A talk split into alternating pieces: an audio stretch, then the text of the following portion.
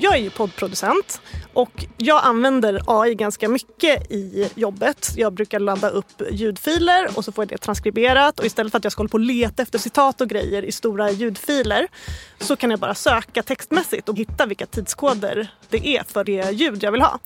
Jag använder ju AI också, framförallt då ChatGPT, för att svara på mejl. Åh gud vad skönt. För att hitta rätt ton. Ja. För att ganska ofta så får jag liksom mejl från läsare, lyssnare med synpunkter.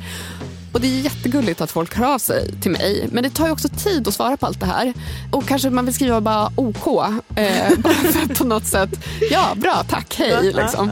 Men då kan de här verktygen hjälpa mig att formulera mig på ett lite mer trevligt sätt. Det är inte så himla kul att få ett mejl där någon bara skriver OK. Det kan till och med uppfattas som ganska otrevligt. Att man måste liksom sockra saker. Men det pallar inte du? Nej, jag pallar inte alltid det. Nej. Så då hjälper ChatGPT mig att liksom så här få med alla de här artighetsfraserna och formuleringarna som gör att människor verkligen känner sig sedda. Käre Bengt, 1 miljon tack för ditt trevliga mejl. Ditt tredje trevliga mejl på väldigt kort tid. Och jag har faktiskt också använt ChatGPT inför det här avsnittet. Och med hjälp av mina instruktioner så har jag fått hjälp att skriva dagens introduktion. Ja men perfekt. Välkommen till A-kursen. Din guide till att navigera genom komplexa ämnen där åsikterna är många men kunskapen ibland brister. Jag är Clara Wallin och tillsammans med Emma Frans är vi dina värdar för detta avsnitt. I dagens kurs kommer vi att dyka djupt in i världen av artificiell intelligens, eller AI. AI är ett av de mest spännande och snabbt växande teknologiska områdena i dagens samhälle. Men det är också ett område där det finns många frågor, fördomar och missuppfattningar. Med vår expertis och gäster kommer vi belysa grunderna i AI och försöka kasta ljus över det som ibland kan verka som en mystisk och svår värld att förstå. Så om du någonsin har undrat vad AI egentligen är, hur det påverkar våra liv eller vilka etiska dilemman som uppstår när vi låter maskiner tänka som människor, då har du kommit rätt. Ta din plats i A-kursen och låt oss tillsammans utforska världen av artificiell intelligens. Häng med oss medan vi tar dig igenom grunderna i detta spännande ämne och låt oss tillsammans fördjupa våra kunskaper om AI.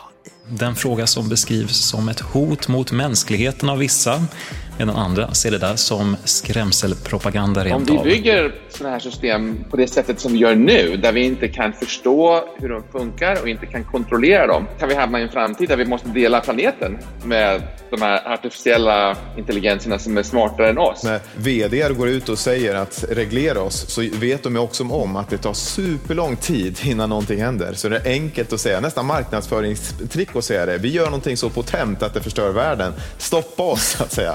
Men ja, de skulle ju såklart kunna jobba på det själva. Vad tyckte du, Clara? Inte ett av mina 2 ögon är torrt.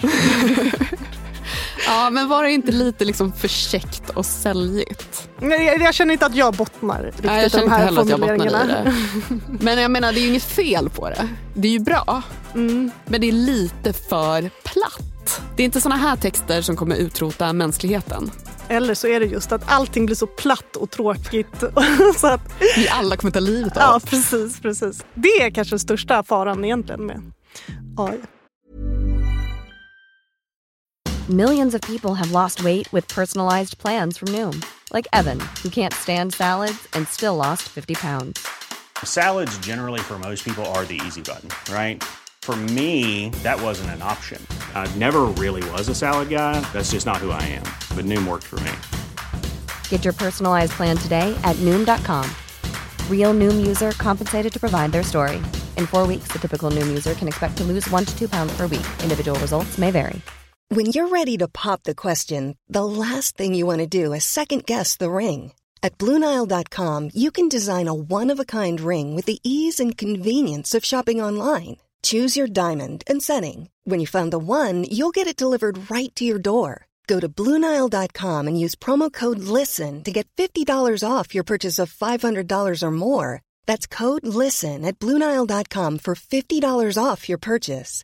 BlueNile.com, code LISTEN. Everyone knows therapy is great for solving problems, but getting therapy has its own problems too, like finding the right therapist, fitting into their schedule, and of course, the cost. Well, BetterHelp can solve those problems. It's totally online and built around your schedule. It's surprisingly affordable too. Connect with a credentialed therapist by phone, video, or online chat, all from the comfort of your home. Visit BetterHelp.com to learn more and save 10% on your first month. That's BetterHelp, H-E-L-P. A-kursen sponsras av Akademikernas A-kassa. Det är också Sveriges största A-kassa. Och varför ska man vara med i A-kassan? För att sova bättre om nätterna. För det här är ju någonting som ger en trygghet. Man står inte helt utan pengar om man då skulle bli av med arbetet. Och det är ju jättetråkigt att bli av med jobbet. Men det blir ju mindre tråkigt om man har safeat upp lite och betalat in 130 kronor i månaden till Akademikernas A-kassa. Så att man ändå kan få ut upp till 26 400 kronor i månaden. Och om man inte blir av med jobbet så kan man ju vara glad att man bidrar till trygghet för någon annan som förlorar jobbet. Ja, och om man byter jobb då behöver man ju inte heller byta A-kassa, just för att det handlar ju inte om exakt vad man sysslar med, utan det handlar ju om huruvida man är akademiker eller inte. Och det är vi hela livet. Verkligen, det är vi ju redan som studenter, och även studenter är välkomna att bli medlemmar om man har som mål att ha minst 180 högskolepoäng. Så gå in på akademikernasakassa.se/a-kursen i ett ord och bli medlem redan idag.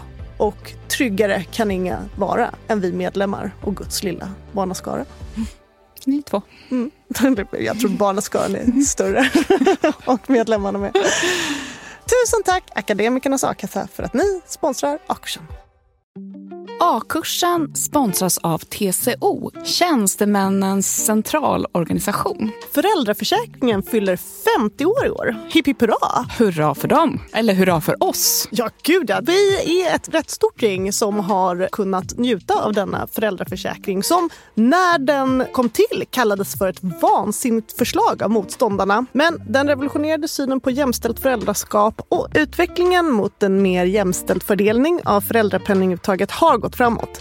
Men sedan 2018 har det stått nästan helt still på den fronten, vilket är ju supertrist. För det här ojämna uttaget skapar långvariga och bestående inkomstskillnader mellan kvinnor och män. Och i snitt går kvinnor miste om 50 000 kronor per år. Och det här innebär ju att pappor missar en massa värdefull tid med sina barn. Så det blir ju en lose-lose situation. Hur hade ni det? Var ni bra på att dela? Vi var väldigt bra på att dela skulle jag säga. Jag tog första delen, men sen hade vi faktiskt också ett upplägg som var jättehärligt.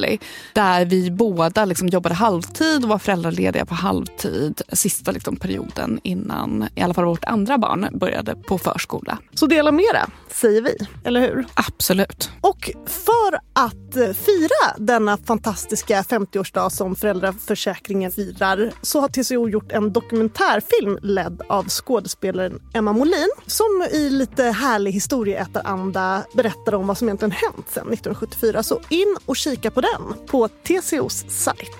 Tack TCO för att ni sponsrar A-kursen. Vi är ju inte experter på det här, så därför så bjöd jag in Anne Håkansson till studion. Och hon är professor i datavetenskap med fokus på artificiell intelligens vid universitetet i Tromsø och docent inom samma ämne på KTH. Och som vanligt i A-kursen så börjar vi ju med det mest basala. Och i det här fallet var ju det alltså, vad är egentligen artificiell intelligens? Om man tittar på begreppet så är det flera olika tekniker som man använder för att utföra en uppgift. Och teknikerna är till exempel att bygga regelbaserade system. Eller det som är så populärt idag, maskininlärning. Och inom maskininlärning har vi flera olika sätt att bygga system. Det man kallar neurala nätverk och deep learning. Sen har vi också något som heter multiagenta system. Så det är agenter som man bygger för att utföra uppgifter. Och sedan brukar man använda natural language processing. Och det använder ju andra tekniker för att utföra också uppgifter som ChatGPT. Ofta så pratar man ju om generativ AI specifikt. Vilken typ av AI är det? Generativ AI betyder att man använder material eller data för att sedan generera någonting nytt. Till exempel att man har olika tavlor som är målade av en konstnär och sedan försöker man finna vad som är på något sätt den gemensamma nämnaren i de tavlorna. Och sedan så gör man en ny tavla utifrån det man fått från AI-produkten. Och då brukar man oftast använda deep learning för. Och det är en typ av maskininlärning? Det är en typ av maskininlärning. Och hur definierar man maskininlärning? Maskininlärning är, som det säger då, att maskinen lär sig på egen hand. Men vad den egentligen gör, det är att den tar ett dataset och så försöker den hitta korrelationer i datasetet. Jag brukar jämföra med en matematisk funktion. För en matematisk funktion brukar vi oftast ha när vi jobbar med matematiken och då är den oftast given. Och då kan vi sätta data i en graf eller någonting. Vi kan liksom plotta utifrån funktionen. Machine learning har nu istället för att ha den funktionen så har den det plottade materialet och försöker hitta funktionen. Det är det de egentligen gör. Så AI, det är alltså ett paraplybegrepp kan man säga. Och definitionen används ofta för att beskriva datorprogram eller system som har förmågan att utföra uppgifter där det vanligtvis krävs mänsklig intelligens. Som till exempel att lära sig från erfarenheter, att anpassa sig till nya situationer, att lösa problem, att förstå och tolka naturligt språk, att uppfatta och bearbeta sensorisk information och att fatta beslut baserade på data och mönsteridentifiering. Men även om AI är ett generellt begrepp så finns det ju också många underkategorier som man också behöver ha lite koll på för att kunna hänga med i diskussionerna. Och ett sånt begrepp är ju deep learning. Ja, deep learning, om man nu ska urskilja machine learning, neurala nätverk och deep learning. Så deep learning hanterar ju dataset som är mer komplexa. Till exempel så om vi har bilder så kan man ju använda en teknik som ser vad är det för konturer i den här bilden och vad är det för objekt man ser i den här bilden. Och djupinlärning då bygger man så att man kan nyttja flera olika pixlar tillsammans så att man kan utröna vilka konturer man har i bilden och sedan kan man också se vad är det för objekt som finns i bilden. Så det är ett annat sätt än att man hanterar kanske stora datamängder som kanske har mindre komplexa korrelationer än vad då bilder har. Du nämnde också begreppet neurala nätverk. Kan du förklara det lite mer ingående? Det är ett begrepp som kommer från att man tänkte sig att man skulle bygga en teknik som simulerade hur hjärnan fungerade. Det vill säga att man har ett nätverk och i nätverket så kan man då lagra data så som en hjärna gör. Så vad tekniken egentligen innebär det är att man bygger ett system som har olika nivåer med olika noder som man nyttjar för att gå igenom datasättet man har. Så det är en teknik som är lite annorlunda mot enkel regression. Och regression det är ju statistik. Så vi egentligen jobbar ju med statistik i maskininlärning. Alltså jag tycker det här är jättesvårt att förstå. Det Ann säger. Alltså hur viktigt tror du är att man ska förstå det tekniska? Jag tror det beror på hur man arbetar med de här frågorna. För något som Ann var inne på, det var jag till och med de som liksom jobbar med att få fram olika AI-lösningar. Ibland blandar ihop de olika begreppen och då kan det bli väldigt svårt också att få fram den typ av AI som man verkligen vill ha. För oss lekmän så kanske inte riktigt lika viktigt att förstå det här på detaljnivå, men Anne Håkansson tyckte ändå att det är viktigt att allmänheten har lite koll. Ju mer vi kan visa på applikationer där AI används, ju lättare är det att att förstå risker och konsekvenser av att olika personer har använt AI-tekniken. Så att där tycker jag att det är jätteviktigt att vi blir informerade om vad man kan göra. Det finns risker och det ska man ju vara medveten om. Välkommen till Sommar i P1 med AI-forskaren Max Tegmark. Det är inte varje år som P1 bjuder in domedagsprofeter till sitt sommarprogram. Mig veteligen har aldrig någon ledare för Jehovas vittnen fått komma dit, eller någon som står och skriker om världens undergång på plattan typ. Men i år gjorde de faktiskt det. Den 1 augusti fick Max Tegmark för andra gången sommarprata, och han inleder sitt sommarprogram med att berätta om sin mammas begravning och att det antagligen är han i sin familj som står näst på tur. Men jag gissar att resten av mänskligheten stryker med ungefär samtidigt efter över 100 000 år på vår planet. Jag tror nämligen att den artificiella intelligens som vi försöker bygga antagligen kommer att utplåna hela mänskligheten ganska snart.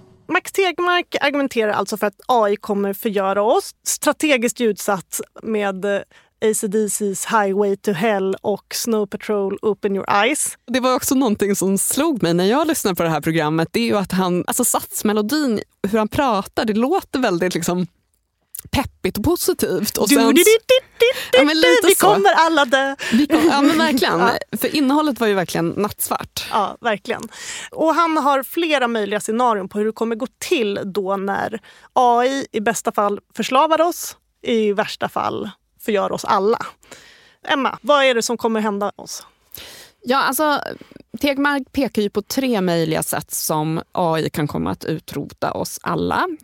Den första är då illvillig användning. Alltså att en väldigt ond människa använder sig av de här verktygen på olika sätt. Han pratar bland annat om att AI kan hjälpa oss att uppfinna dödliga virus som då skulle orsaka en pandemi betydligt värre än coronapandemin. Du tycker kanske att det känns orealistiskt att någon skulle vilja göra någonting så hemskt, men här i USA har vi ofta massskjutningar där någon bokstavligt talat försöker döda så många som möjligt, inklusive sig själva. Tänk om en sån person beordrar en superintelligent AI att utplåna mänskligheten. Det skulle kunna bli katastrofalt. Som den extremaste formen av det här vidriga uttrycket utökat självmord. Ja, eller att man kanske tror att man specifikt kan döda en viss grupp och sen så blir det i slutändan kanske då hela mänskligheten som utrotas på kuppen. Också då att AI skulle liksom konkurrera ut oss människor. Att AI blir så mycket bättre och smartare än oss alla. Just det, vi får en AI-chef, och varför ska en AI-chef som är så otroligt bra på allt vilja anställa små puckade människor? De vill ha AI-anställda i sitt företag, och alla som jobbar kommer vara olika typ robotar, eller? Ja, alltså han beskriver oss människor som korkade köttklumpar. Som då eventuellt bör utrotas av de här maskinerna. Han har absolut en poäng. Ja, och han beskriver väl också det här att liksom människan konkurreras ut, och i slutändan så kommer det innebära att vi inte behövs längre. Genom att uppmuntra AI att oreglerat konkurrera mot människor så gasar mänskligheten på mot stupet. Vi kommer vara ett gäng labbrottor typ för dem. Om ens det, det kanske snarare blir växter. Ja, precis. För vi kan ju ändå, många människor kan känna med djur, men vi gör ju inte det kanske på samma sätt med växter. Så han menar att det är lite en bättre liknelse. Också då missriktad AI, lite det här liksom kung Midas perspektivet, att man kanske tror att man skulle vilja leva i en värld där allt man tar i blir guld, och sen så i slutändan så leder det ju till ens egen undergång. Att om vi till exempel skaffar en AI som programmeras till att rädda världen, så kanske den AI kommer på att oj, de här människorna, de är inte så bra för världen, så vi tar koll på dem, så räddar vi planeten. En superintelligent AI är extremt bra på att uppnå sina mål. Och om det inte är kompatibelt med våra mål så är vi i trubbel. Och Max Tegmark är ju inte ensam om att oroas över AIs hot mot mänskligheten. En av OpenAIs grundare, alltså som ligger bakom ChatGPT, Elon Musk, kallat teknologin för människans största existentiella hot. Men jag försöker trösta mig själv när jag hör de här argumenten. För det är inte så att man blir upprymd efter att ha lyssnat på ett sommarprat av Max Tegmark. Tänk om det här är som... Alltså det är ju AI-utvecklarna till stor del själva som pekar på hur farligt det skulle kunna bli. Att de här kanske är som föräldrar till särintelligenta barn som är illa... dold stolthet tycker att deras skapelse är så briljant så att det till och med är ett problem. Men här sitter jag och hoppas. Vad säger Ann? Ja, alltså det Ann var väldigt noga med att betona, det är ju att man måste skilja på vad AI är och hur man applicerar den här. Alltså det är liksom applikationerna som vi behöver diskutera. När ska man använda AI? Var ska man använda AI? Att det är där diskussionen bör ligga. Inte att man kanske generellt går omkring och är orolig för AI. Jag ser ju på AI som en teknik, eller faktiskt en mängd tekniker som man kan nyttja för att göra någonting bra. Att se fler mönster som vi människor kanske inte har tänkt på. Att det är det som är styrkan hos AI. Sen kan man ju naturligtvis bygga in den i robotar eller vapen och så vidare. Och då får man ju ett problem naturligtvis. Så är man rädd för så kallade intelligenta vapen, ja, då är det klart att då är det förödande. Men ska man vara rädd för AI som en produkt som kan förstöra för människan bara som en teknik, då är det ju inte där det ligger, utan det är ju mer på applikationsnivå. Vad gör man med AI? Det är det som kan bli förödande. Sen finns det ju också psykologiska faktorer bakom vad man kan göra med ett AI-system och som kan få förödande konsekvenser för människor. Till exempel att man bygger AI som på något sätt hela tiden bryter ner människor till en sådan nivå att de tycker att det är för jobbigt att klara av sin verksamhet eller sin miljö idag. Så att det är klart att där kan man ju också gå in med AI-system.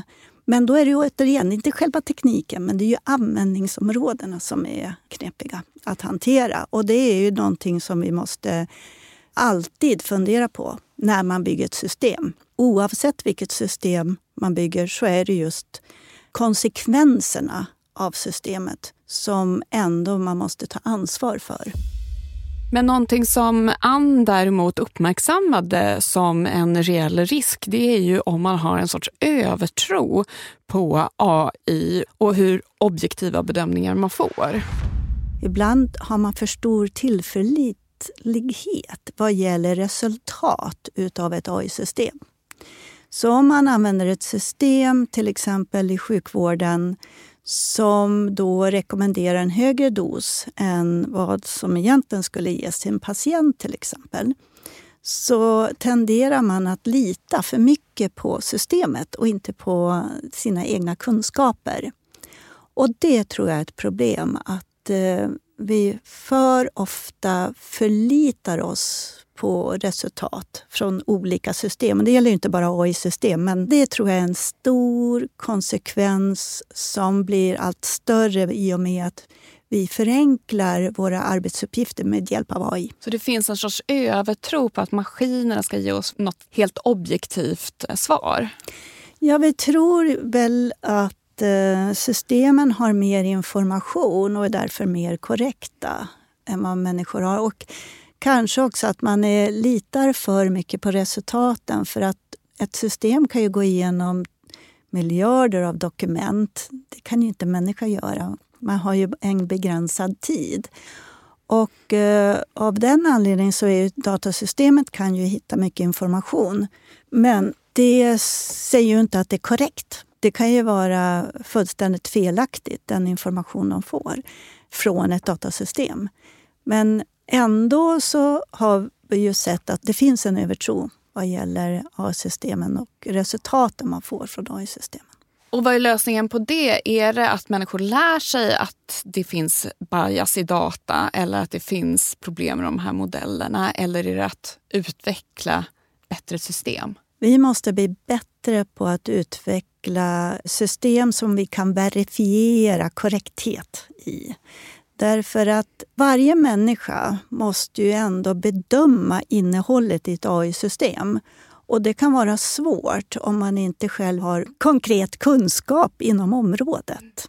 Flera tunga namn i branschen, bland andra entreprenören Elon Musk. Svenska professorn Max Tegmark har uppmanat i ett öppet brev till en 6 månader lång paus i AI-utvecklingen minst. I våras så gick ju över 1000 forskare och techchefer, bland annat då Elon Musk och Max Tegmark, ut i ett öppet brev och menade då att man skulle pausa AI-utvecklingen. Olle Häggström, varför skrev du under det här öppna brevet? Jag är som många andra på området väldigt oroad över den kapplöpningsdynamik som pågår mellan de ledande AI-företagen, där de i jakt på marknadsdominans pressar sig själva att släppa sina produkter innan de är gediget säkerhetstestade. Just det, de tyckte att samhället måste komma ikapp den här snabba utvecklingen. Precis. Så jag frågade Ann vad hon tyckte om det här brevet.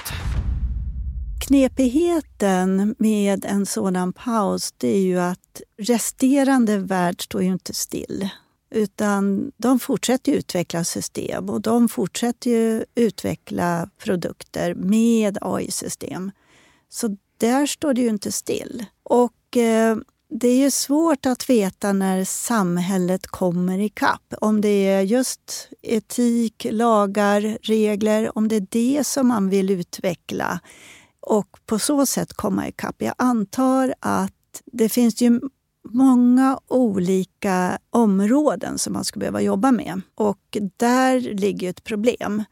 Men jag tror nog inte att det är en lösning att pausa, utan jag tror att man måste ge rätt personer uppgifter som behöver lösas så att man kan hantera de AI-system som utvecklas.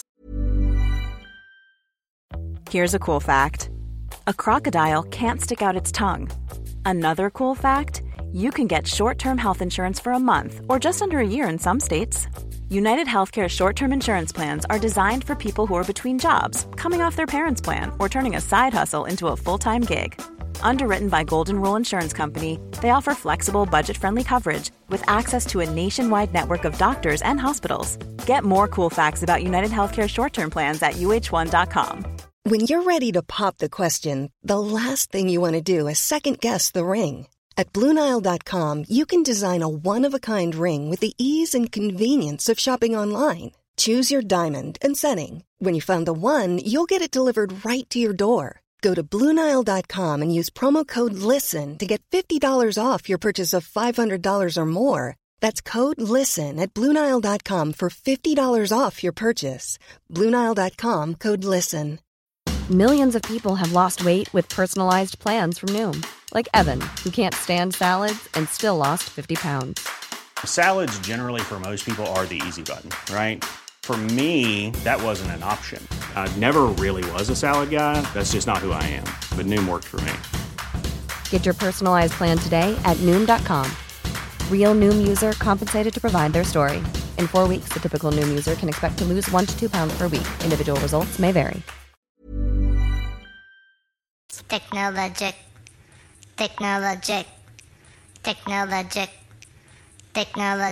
Och det är ju inte så att de här som går ut och varnar för risker med AI bara är rädda för att vi ska utrotas som art, utan också att många jobb kommer försvinna. Men då är det också lite intressant att se i backspegeln på hur det sett ut vid andra tekniska revolutioner, och då har det ju varit exakt samma rädsla. En teknisk revolution som skedde på 1400-talet var Johan Gutenbergs uppfinning av tryckpressen. Och det var inte så att det togs emot med hurrarop och jubel, utan då oroade man ju sig för vad som skulle hända med munkarna. Om de inte längre skulle få ägna sig åt det här mödosamma arbetet att skriva av Bibeln och andra religiösa texter för hand. Vad skulle de göra? Skulle de ens kunna fortsätta vara kristna om de skulle bli så lata och slöa? Och 400 år senare så uppfanns den ångdrivna tryckpressen. och sensationsjournalistik kunde tryckas på billigt papper och spridas till arbetarklassen. Och det skapade ju också såklart massa oro att en ökad exponering av det skrivna ordet kunde vara skadligt för flickor som fick ta del av olämpligt romantiskt innehåll, eller kanske arbetarklassen tar del av nya politiska tankar. Men jag tror både du och jag är överens om att tryckpressen har varit till godo för mänskligheten. Ja, absolut. Men samtidigt så till munkarnas försvar, så hur hög status har de egentligen nu för tiden? Ja, just det. Men ja, jag har ingen comeback. Verkligen. För dem personligen så kanske det inte var toppenbra för deras status och deras liksom monopoliserande av text och skrift. Ja, och min bild av munkar är att de gör ju absolut ingenting. Det är att vara munk. Att vara en väldigt passiv, fridfull människa. Men det kanske ändå är någonting som har förändrats. Att förr så var de mer produktiva och de hade liksom en annan typ av intellektuell stimulans, och nu så ser vi dem som typ väldigt passiva, att de typ inte gör någonting. Men alltså tänk att sitta och skriva av Bibeln. Jag tycker inte att det känns superaktivt heller. Alltså, kan du tänka dig något tråkigare? Nej, det är inget drömjobb för mig så som jag ser det. Men på något sätt så tycker jag ju ändå att, jag menar, det är klart att tryckpressen var någonting väldigt positivt som har berikat människors liv. Men på något sätt så fanns det ju ändå liksom en sorts relevans i den där kritiken. Och för de som personligen kände sig hotade så var ju kanske det hotet ändå relevant. Det finns ju alltid arbetsuppgifter som kommer att försvinna. Så har det ju alltid varit. Man började i en industri och det blev bättre produktion och snabbare produktion och massproduktion. Och då förlorades ju jobb. Men det finns ju fortfarande jobb, fast det är andra jobb. Och jag tror att robotarna som används, de bör ju göra arbetsuppgifter som är monotona, som inte är bra för människor, som är i miljöer som är farliga och så vidare. Så att man kanske besparar människoliv eller på något sätt kan utföra arbetsuppgifter som är tunga, som kanske ska göras över ett helt dygn. Och där kan man ju tänka sig att robotar går in och tar över arbetsuppgifter. Men jag tror ändå att det finns ju ett ansvar hos mänskligheten, och det är ju en fråga vi måste ställa oss. Är ju, vill vi ha robotar i hela samhället? Är det det som är liksom syftet med robotarna? Jag brukar fråga många av mina kollegor eller vänner, vill ni ha en AI-målad tavla? Och då säger de nej. Det vill vi inte. Nej, men varför tror vi då att de ska bli konstnärer och ta över all konstnärligt arbete när det gäller till exempel att måla tavlor? Men sedan, som du säkert har sett på nyheterna nu, så använder de röster och de använder tekniker som redan har använts av andra för att bygga nya filmer. Och då blir det ju ett slags plagiat istället. Och då är det frågan om vad är gränsen för ett plagiat. Men där kanske man bör gå in med att säga vad som gäller, vad som är tillåtet och vad som bör också kanske undvikas. Det är en väldigt naturlig reaktion, kan man säga, att man oroar sig för jobb när man tar stora tekniska kliv. Men en sån här teknikrädsla som jag nog har sett ner på lite, men som jag nu ser lite annorlunda på efter att läsa på om, det är millenniebuggen.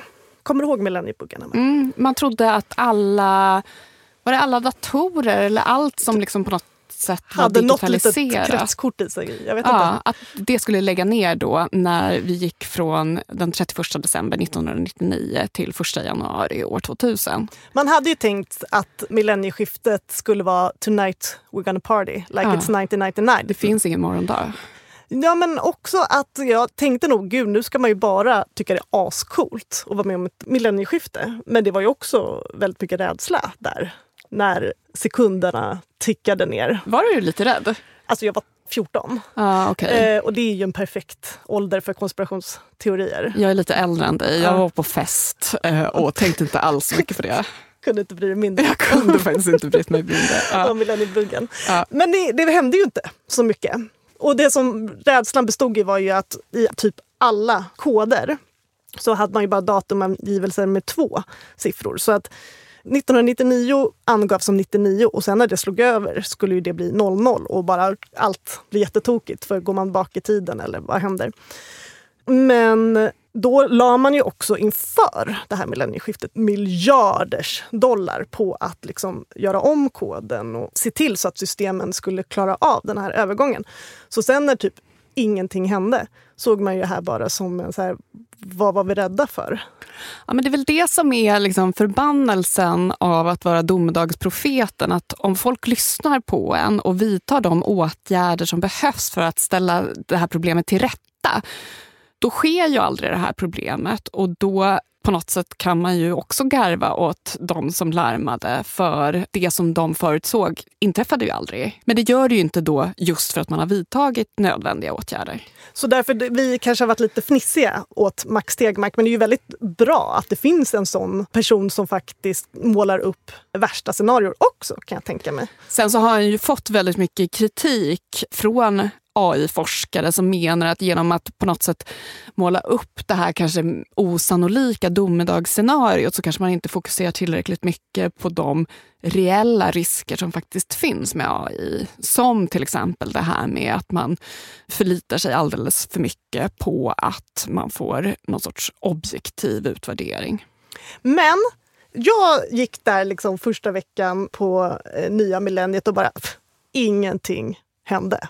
Alla system klarade det här jättebra. Men så är det ju inte. Det hände ju några saker. Den brittiska varuhuskedjan Marks & Spencers lagerhanteringssystem föreslog att ett parti köttkonserver skulle kasseras då burkarnas bäst föredatum var 02. Och det tolkades som 1902. Hur många burkar sa du va?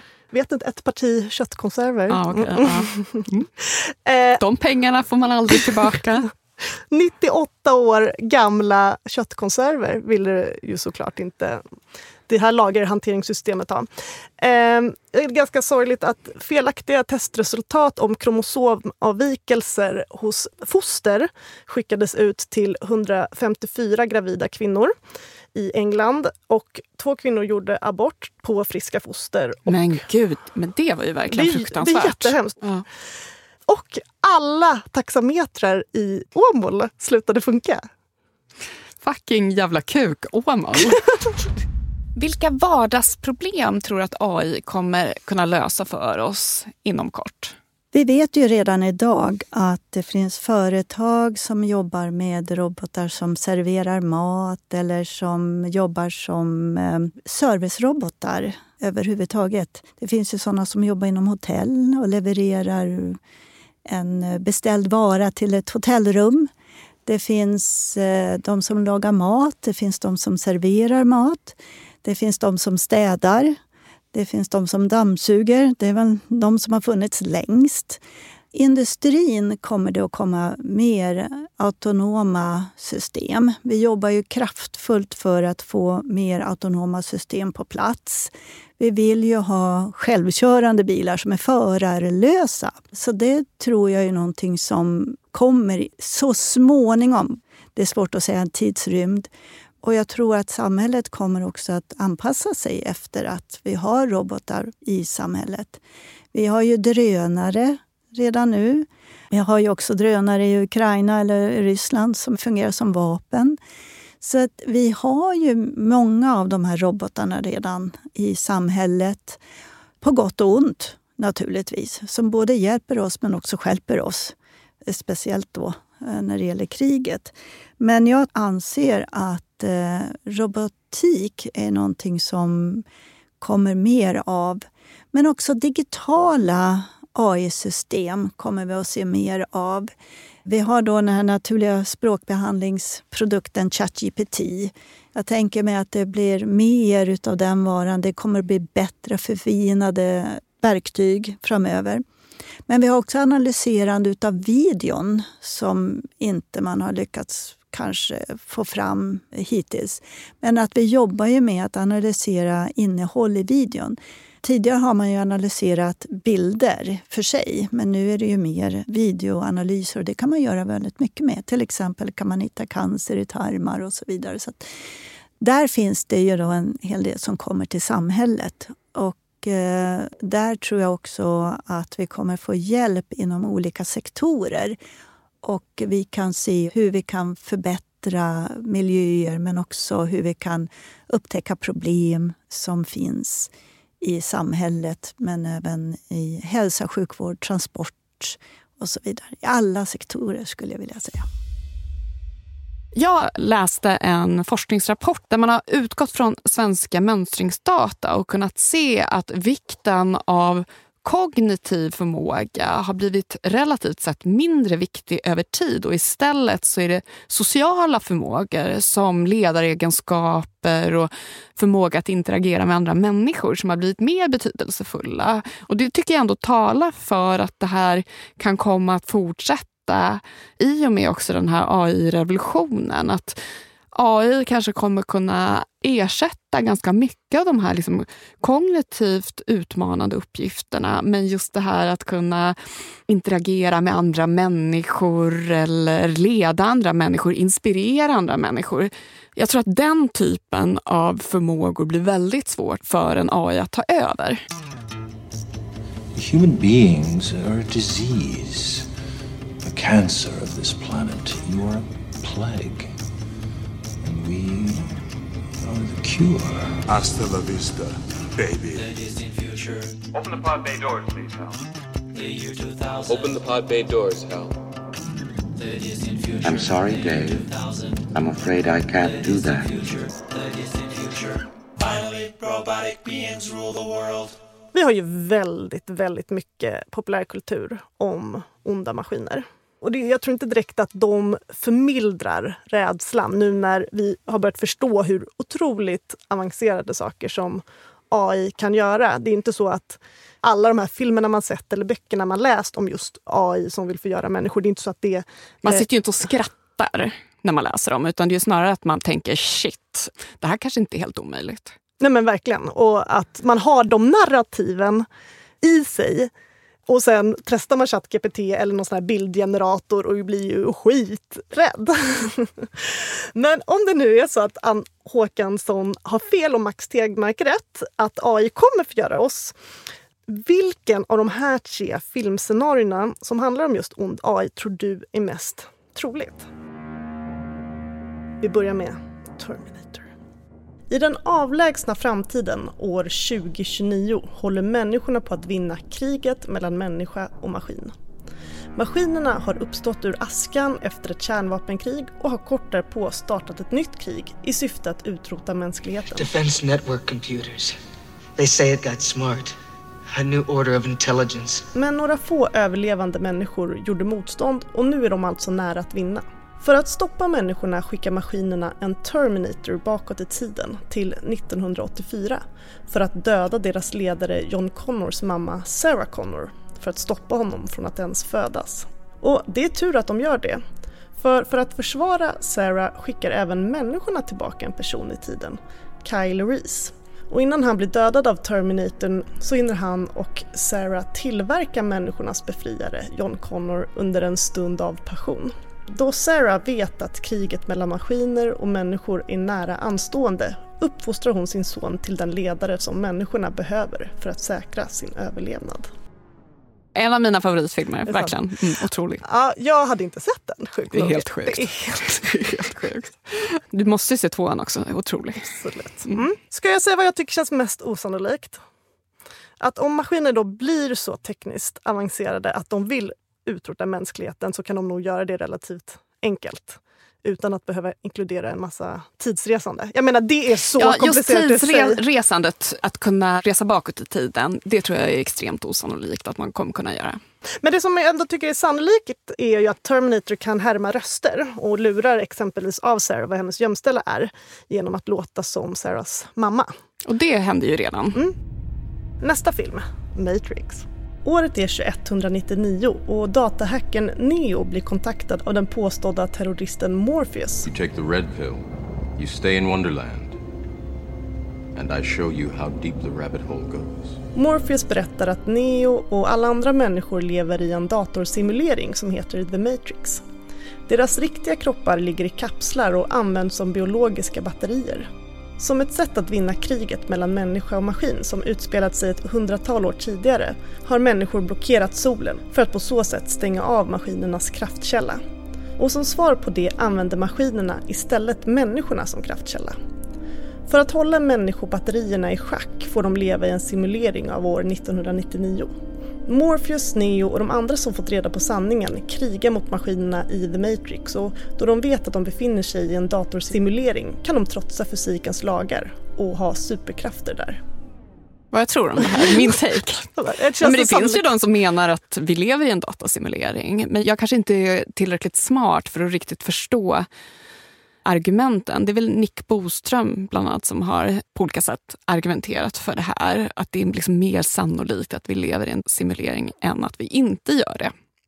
Okay. Och sen så har vi ju alla dessa incels som på något sätt menar att vi lever i någon sorts la-la-land. Någon sorts lite fantasivärld där kvinnor är förtryckta, men egentligen så är det liksom feministerna som styr allting. Men sen så menar de väl inte då bokstavligen att vi lever i The Matrix. Men det här skulle vara 200 år i framtiden. Ja, som då Neo får reda på det här. Men då har det nog varit ganska många generationer redan som varit så här. Så att det är ungefär runt millennieskiftet som det här kriget utkämpas, tror jag, för att simuleringen är ju 99. Så frågan är huruvida vi lever i Matrix eller om det här kan bli verklighet om några 100 år. Precis, för att bara att leva i en simulering, det känns ju inte så himla främmande. Eller det känns ju som att det är något som typ Meta har ju försökt, alltså Facebook med sitt metaverse. Det har ju inte varit så lätt som de hade tänkt, men det här att man lever sitt liv på internet är ju där är det ju. Mm. Men det jag tycker är så himla osannolikt är det här att människor skulle stoppa solens strålar, för vi människor behöver väl solen lika mycket som maskinerna. Och min tredje film är Wall-E. Människorna har tvingats lämna den obeboeliga jorden och har nu levt 700 år i rymdskeppet Axiom. Tiden utan gravitation har gjort dem feta och bensköra, och de kan inte röra sig utan sina svävarstolar. Och de kommunicerar med varandra via hologramskärmar. Kaptenen för rymdskeppet har inte mycket att göra då det mesta av styrningen i skeppet sköts av autopiloten Auto. När roboten Iva kommer tillbaka efter en tur till jorden med en planta som visar att planeten är beboelig igen, försöker autopiloten Auto förhindra kaptenen att resa tillbaka. Det gör den eftersom den sista instruktionen den fick var att se till så att människorna hölls kvar i rymden, då jorden ansågs som omöjlig att någonsin kunna leva på igen. Men om jag ska välja en av de här filmerna som jag tror mest på, så är det ändå Wall-E. För det är ju intressant det här med att AI, när de får ett uppdrag så kan de kanske försöka uträtta det oavsett vad de som berörs av det tycker om det. Ja, och det handlar ju också om att AI då har potential att skada oss även om det kanske inte finns exakt i instruktionerna. Och det är väl det som jag också tänker mig med de här olika berättelserna. Så i de första 2 exemplen så har vi någon sorts ondsind AI eller liksom elaka robotar. Medan i det sista scenariot så kanske det på något sätt blir... Det är ju människan själv som ändå på något sätt är den destruktiva kraften, och att det är vi med hjälp av våra instruktioner som kanske lägger krokben för oss själva, utöver då att vi också förstör vår planet. Och det är väl kanske det jag tänker är den, utan som sagt att vara expert på området, så tänker jag mig att det är kanske där den främsta risken ligger. Det är klart att för varje omvälvande förändring så finns det ju rädsla för att tekniken tar över samhället, jobben, olika verksamheter. Så att definitivt finns det rädslor. Är de befogade? Det är ju väl en annan fråga. Och tidigare har vi ju sett att trots att vi har haft en omvälvande förändring i samhället, så har vi sett en evolution av andra arbetsuppgifter. Så att rädslan har väl kanske ändrats till någonting som är mer arbetsmöjligheter, att det ger arbetsmöjligheter istället. Och jag tror också att AI ger ju arbetsmöjligheter. Arbetsuppgifter som man kanske inte har tänkt på kan ju faktiskt blomstra i och med att man får in en teknik. Jag vet inte om du har sett den här bilden när man har hästar som är i New York Och sen så bara 10 år senare så är det bara bilar. Så att det är hästar och en bil och sen är det bara bilar och en häst. Och det var ju också en oro för att bilarna kom in och så vidare. Men sen såg man ju att man kunde transportera sig längre och att man kunde ta sig fram fortare och så vidare. Så att det finns ju fördelar också med det här. Och nya bilar gav ju också arbetstillfällen. Så att det var ju flera som behövde jobba med att konstruera bilar.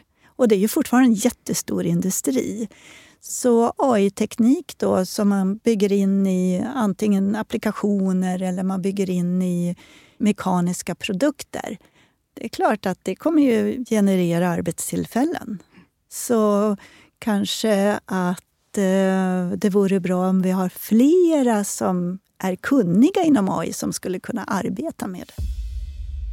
En absurd tanke efter att du berättar att du använder ChatGPT till att svara på mejl är att så här, där vi till slut kommer hamna är ju att ja, det är bara våra olika ChatGPT-botar som kommunicerar med varandra och vi andra lever livet någon helt annanstans. Man kommer ligga alltså på beachen med en piña colada medan våra AI studsar fram och tillbaka med en massa artighetsfraser. Ja, och så här, ska vi göra ett avsnitt om det här och den här gästen? Det är våra AI som håller på och sköter planeringen av de här programmen medan vi lever livets glada dagar på beachen. Men en vacker dag så kanske du har en röstsyntes också så att du kan bara så här bygga ett sånt här avsnitt utan att vi överhuvudtaget behöver komma in till studion eller göra någon research eller göra några intervjuer. Underbart. Tusen tack för att du har lyssnat på A-kursen i artificiell intelligens med mig Clara Wallin. Och med mig Emma Frans. Vi har en tenta i artificiell intelligens på vår Instagram i händelser där. Och ska jag säga något jätteirriterande, Emma?